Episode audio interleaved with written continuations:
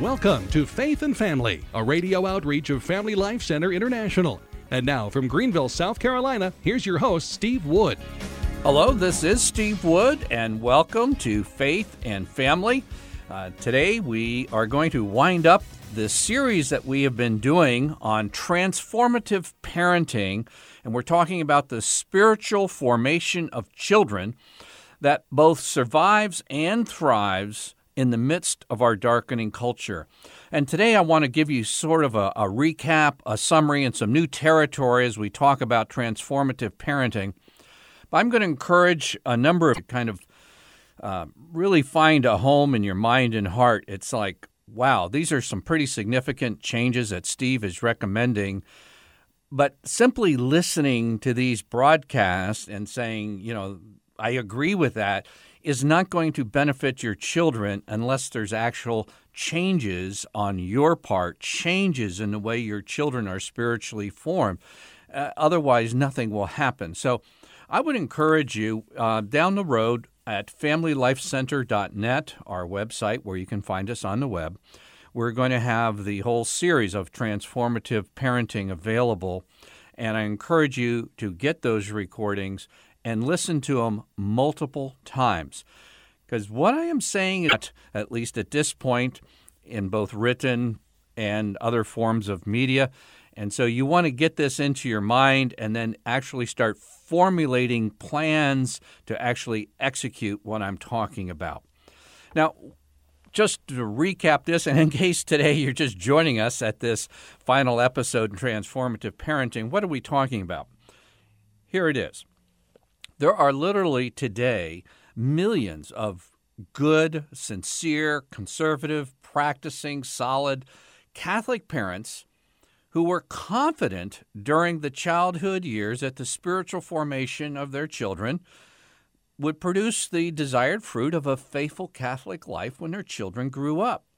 And things well, they were just going along fine and dandy during childhood. And yes, there were the terrible twos and the temper tantrums and all this type of thing. But basically, things were going along well.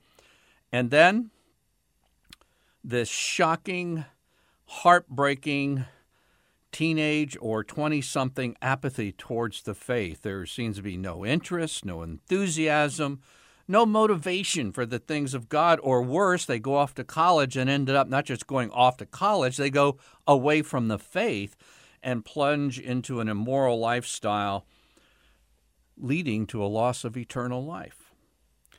Now, if you think you're immune, your children are immune from the secular forces in today's culture, well, then I don't think this series is for you. But if your radar system is telling you as a parent that there's trouble today in our culture, and my children are growing up in a culture that's in many ways just upside down from what things were 40, 50 years ago, then you need to do something different if the majority of young people, both Protestant and Catholic, are growing up. So by the time they're in their 20s, they're leaving the faith they cease practicing their faith. So something needs to dramatically change. And in transformative parenting, the part, if you wanted to target a part of your child's life or your life that needs to change, where does the transformation take place? It's in the heart. Pope Benedict XVI said in his fine book, Jesus of Nazareth, on page 92, quote, The organ for seeing God is the heart. The intellect alone is not enough. Unquote. Now, that citation is from Pope Benedict XVI, who himself is literally a genius and a scholar. And yet he has the spiritual insight to say the organ for seeing God is the heart. The intellect alone is not enough. The intellect alone in our day, in a day of a cultural collapse, in a day of cultural paganism, is not enough to keep your kids Catholic. And that's the heart of this whole series. And this is not new. in the Old Testament. The prophet Isaiah was sent to the people of God in the Old Testament who were departing from God. And God basically nails what the problem is. It's in Isaiah chapter 29 and verse 13.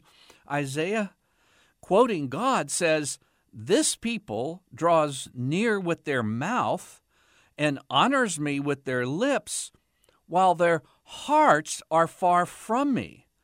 Their fear of me is a commandment of men learned by rote. In other words, the people in the Old Testament who were departing from God had lots of religious facts within their minds. They knew the commandments of God learned by rote, but it never connected with their hearts. And a spiritual formation, which may have worked in other days, which is being widely practiced today, which simply goes for the intellect alone, is not enough to have changed behavior, solid morals, and faithful Catholic living. And so, what I'm calling transformative parenting is that type of truth that's conveyed through the power of the Holy Spirit that transforms the heart of a child, that ignites a fire within that endures through thick and thin, testing, temptation, teens and 20s, right on to eternity. And to resist the media pressure, the cultural pressure, the peer pressure, they really need to know Jesus in the depth of their hearts.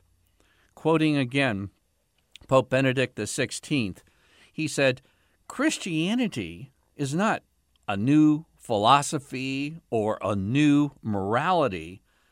We are only Christians if we encounter Christ. Only in this personal relationship with Christ, only in this encounter with the risen one, do we truly become Christians. And to simply think that we are going to get children and convey to them a certain amount of theological information to the intellect alone. And I think if you really investigated things, this is kind of what we're thinking. It's it's get them in a classroom, get abstract information into their minds and somehow they'll be faithful Catholics. Well, I don't think that was ever a winning strategy, but when you had a wider culture that supported what church and home were trying to convey to young people, you had a much more Christian cultural environment that children grew up in, we got by with that. That was never God's plan, Old or New Testaments, Protestant or Catholic. That just was never the plan. And so we're living in a new day, and it's a dark day and very often, parents and catechists are living as though it's in another day. Things need to change if we want to keep the cultural drift of our young people away from the faith. So that's what we're trying to do in this whole series of episodes in transformative parenting.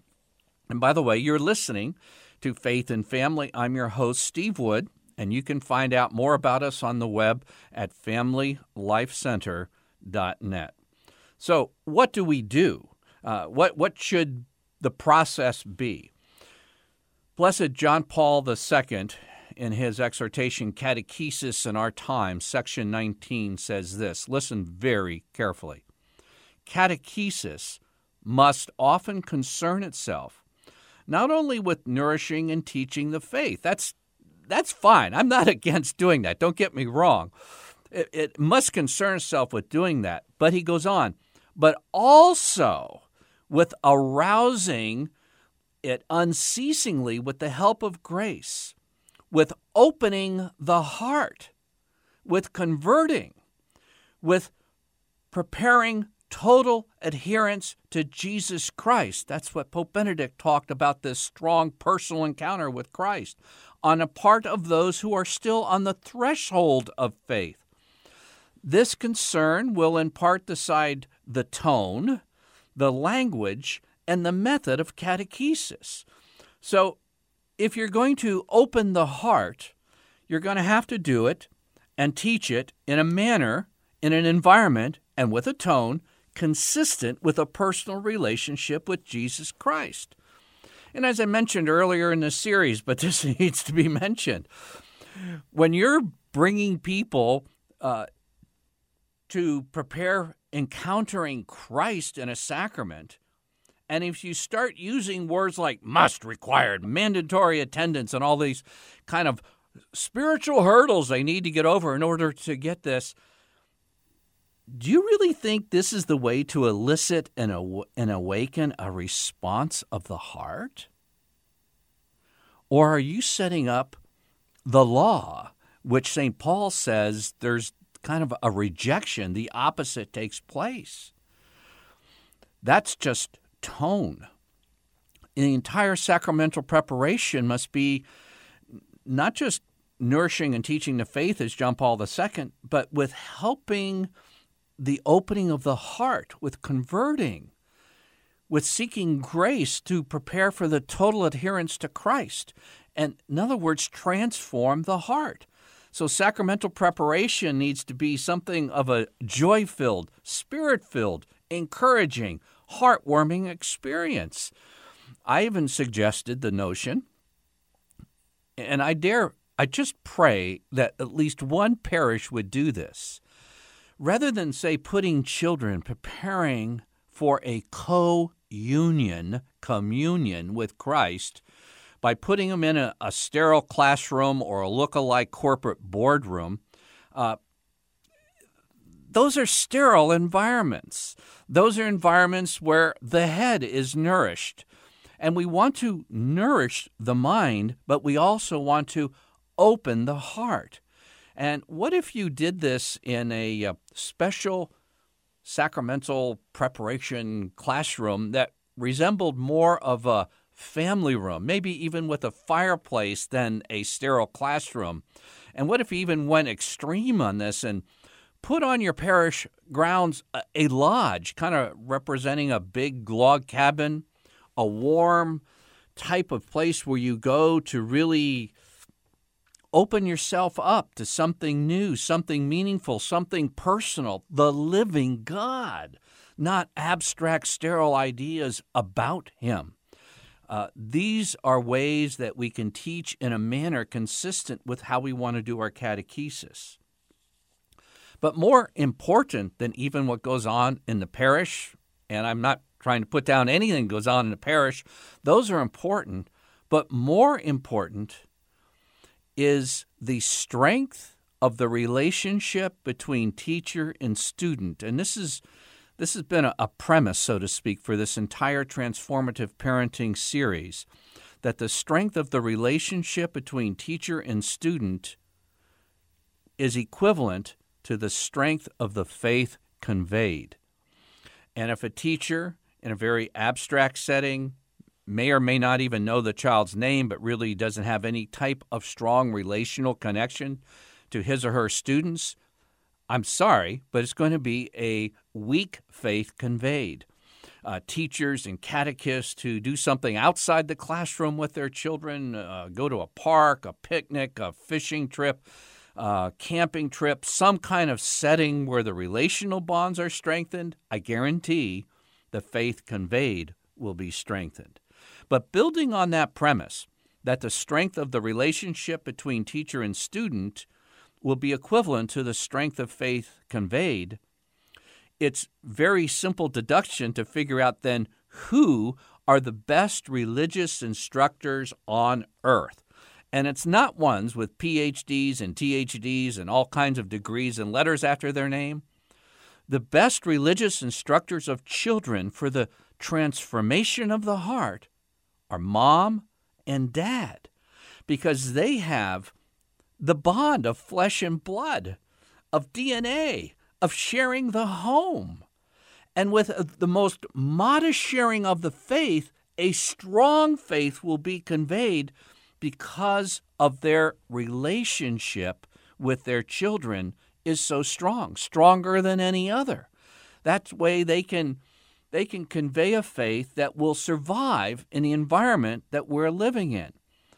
And I must say, uh, first of all, I'll just say this there are many good exceptions to what I'm about to say, But basically, the Catholic Church officially teaches, and you hear quite a bit, that parents are the primary educators of their children.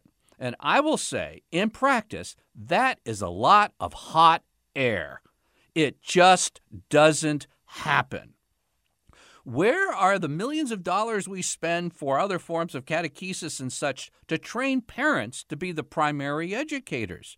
Let's face it, uh, the vast majority of parents, now there are thousands of exceptions, and there's certainly thousands of parishes that are exceptions, but the norm is I drop my child off at the parochial school or I drop my children off for a CCD class and, you know, that's it. No, that isn't it because that will not work in today's world. And parents are needed to convey a strong faith.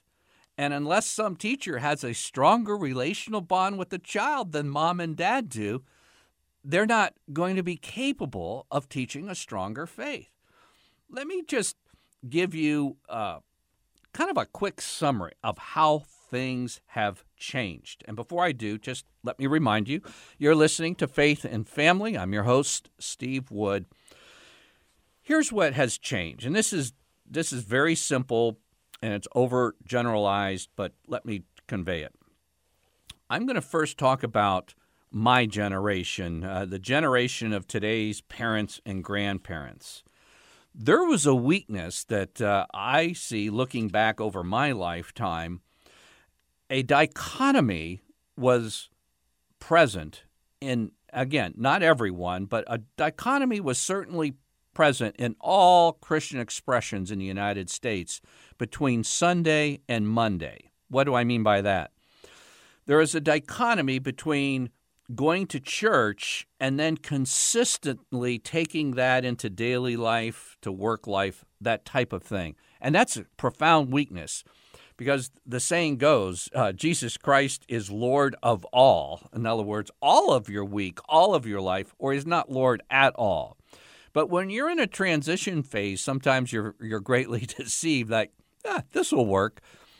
But you allow this to go on for a generation, and I dare say my generation, even my parents' generation, I think this was going on. But then we come to the generation of today's youth. And the divorce now isn't between Sunday and Monday or Sunday and, and the workday. The divorce now is between Sunday and Saturday, between Sunday and social life between Sunday and media life, between Sunday and moral life. In other words, the gap, the dichotomy between our faith life and the rest of our life is widening to the point in Christian youth that Christian integrity is disappearing in the younger generation of Catholics and Protestants. In fact, it's disintegrating. And what you do, mom and dad, and last week I actually last couple of episodes, I showed you practical ways using the book of Proverbs and especially using the gospel readings at home that what you are doing is you you're uniting family life with church life by simply reverberating those gospel readings in the home you're building integrity rather than the disappearing integrity with the younger generation.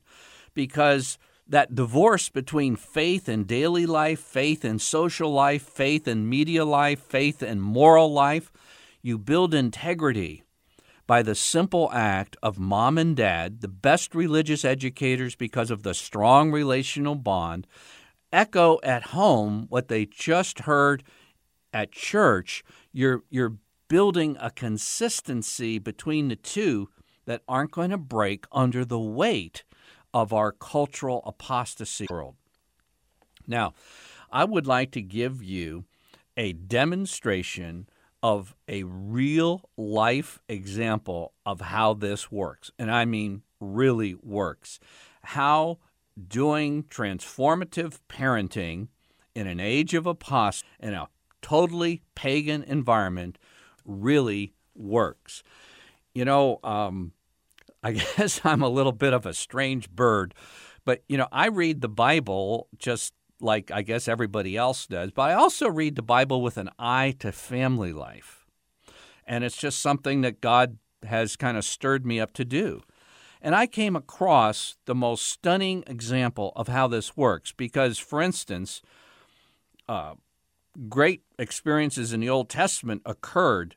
People were called to live faithfully with the great God who created the world and redeemed Israel in the midst of a pagan environment.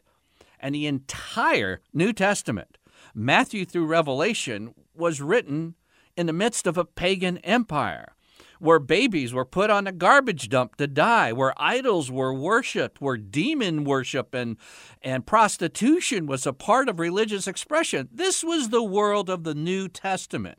So when you read the New Testament, this isn't some like isolated spiritual community immune from what was going on. This was the real deal. And 2 Timothy, it's Paul's second letter to St. Timothy. And he starts in chapter 1 of 2 Timothy, chapter 1 in verse 5. St. Paul says, I am reminded of your sincere faith. Okay? That's the deal.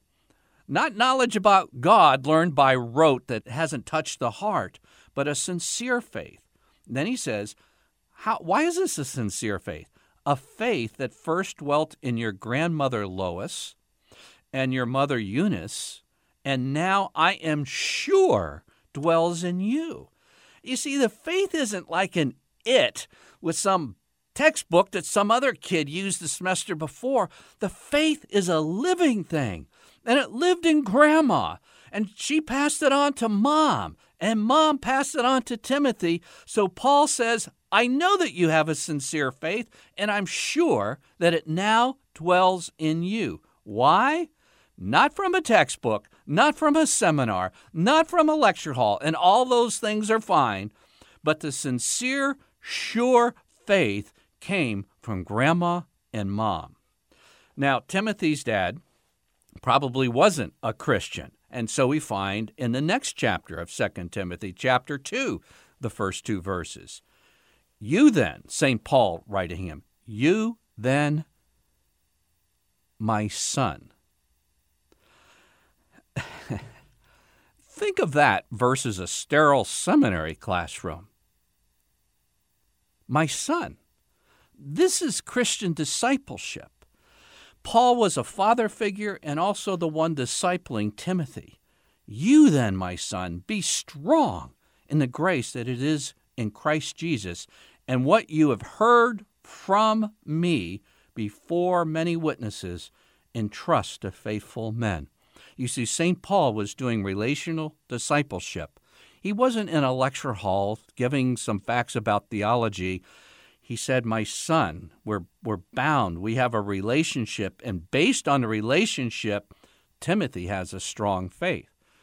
Now, you think things are bad? Listen to this. This is the next chapter of 2 Timothy. Just turn the page to 2 Timothy 3 in the first verses and following. He says, Understand this that in the last days there will come times of stress, like today. The faith is under stress. He says, For men will be lovers of self, lovers of money, proud, arrogant, abusive, disobedient to their parents, unholy, inhuman, haters of good, treacherous, reckless, swollen with conceit. Does this sound like USA Today? Lovers of pleasure rather than lovers of God, holding the form of religion, exterior religion, but denying the power of it. That's the stress, the time of stress in the last days. Um, my son's studying engineering, and they tr- basically put stress tests on different types of metal to see if they hold. The old way of catechesis, which is information only to the intellect, isn't going to stand up for the stress today. It needs something stronger. And so, further on in that same chapter where Paul says all this crazy, immoral stuff is coming, verse 10 But you have observed my teaching, my conduct, my aim in life, my faith and my patience, my love and my steadfastness. See, personal observation, life to life. And he says, while evil men and impostors go on from bad to worse, and I'll predict the future, while evil men and impostors go on from bad to worse, just like the first century, so the 21st century. But he says, But as for you, Timothy, continue in what you have learned and have firmly believed. Personal relational discipleship between St. Paul and Timothy and grandma and mom firmly believed, knowing from whom you have learned it. And from childhood, thank you, Grandma, thank you, Mom, you have been acquainted with the sacred writings. In other words, the teachings of the Scripture came not only in a father to son like manner, relational discipleship from St. Paul, but also came from the home. And even though they were living in the worst of a pagan situation, Paul knew that his young disciple Timothy could stand firm, that he had a sure faith, a sincere faith, because it was relationally conveyed and it had transformed his heart so he could stand up to what was coming in the culture and, in fact, not just stand up to it, but be a disciple to spread the faith to others. Well, this winds up transformative parenting. I've enjoyed it. I hope you have. And guess what? I have a new series I'll be talking about next week that actually goes a step further and takes transformative parenting to a maybe even a higher plane or to a further level so that we can raise faithful disciples of Christ no matter what the situation is in our world. Till next time, this is Steve Wood with Faith and Family.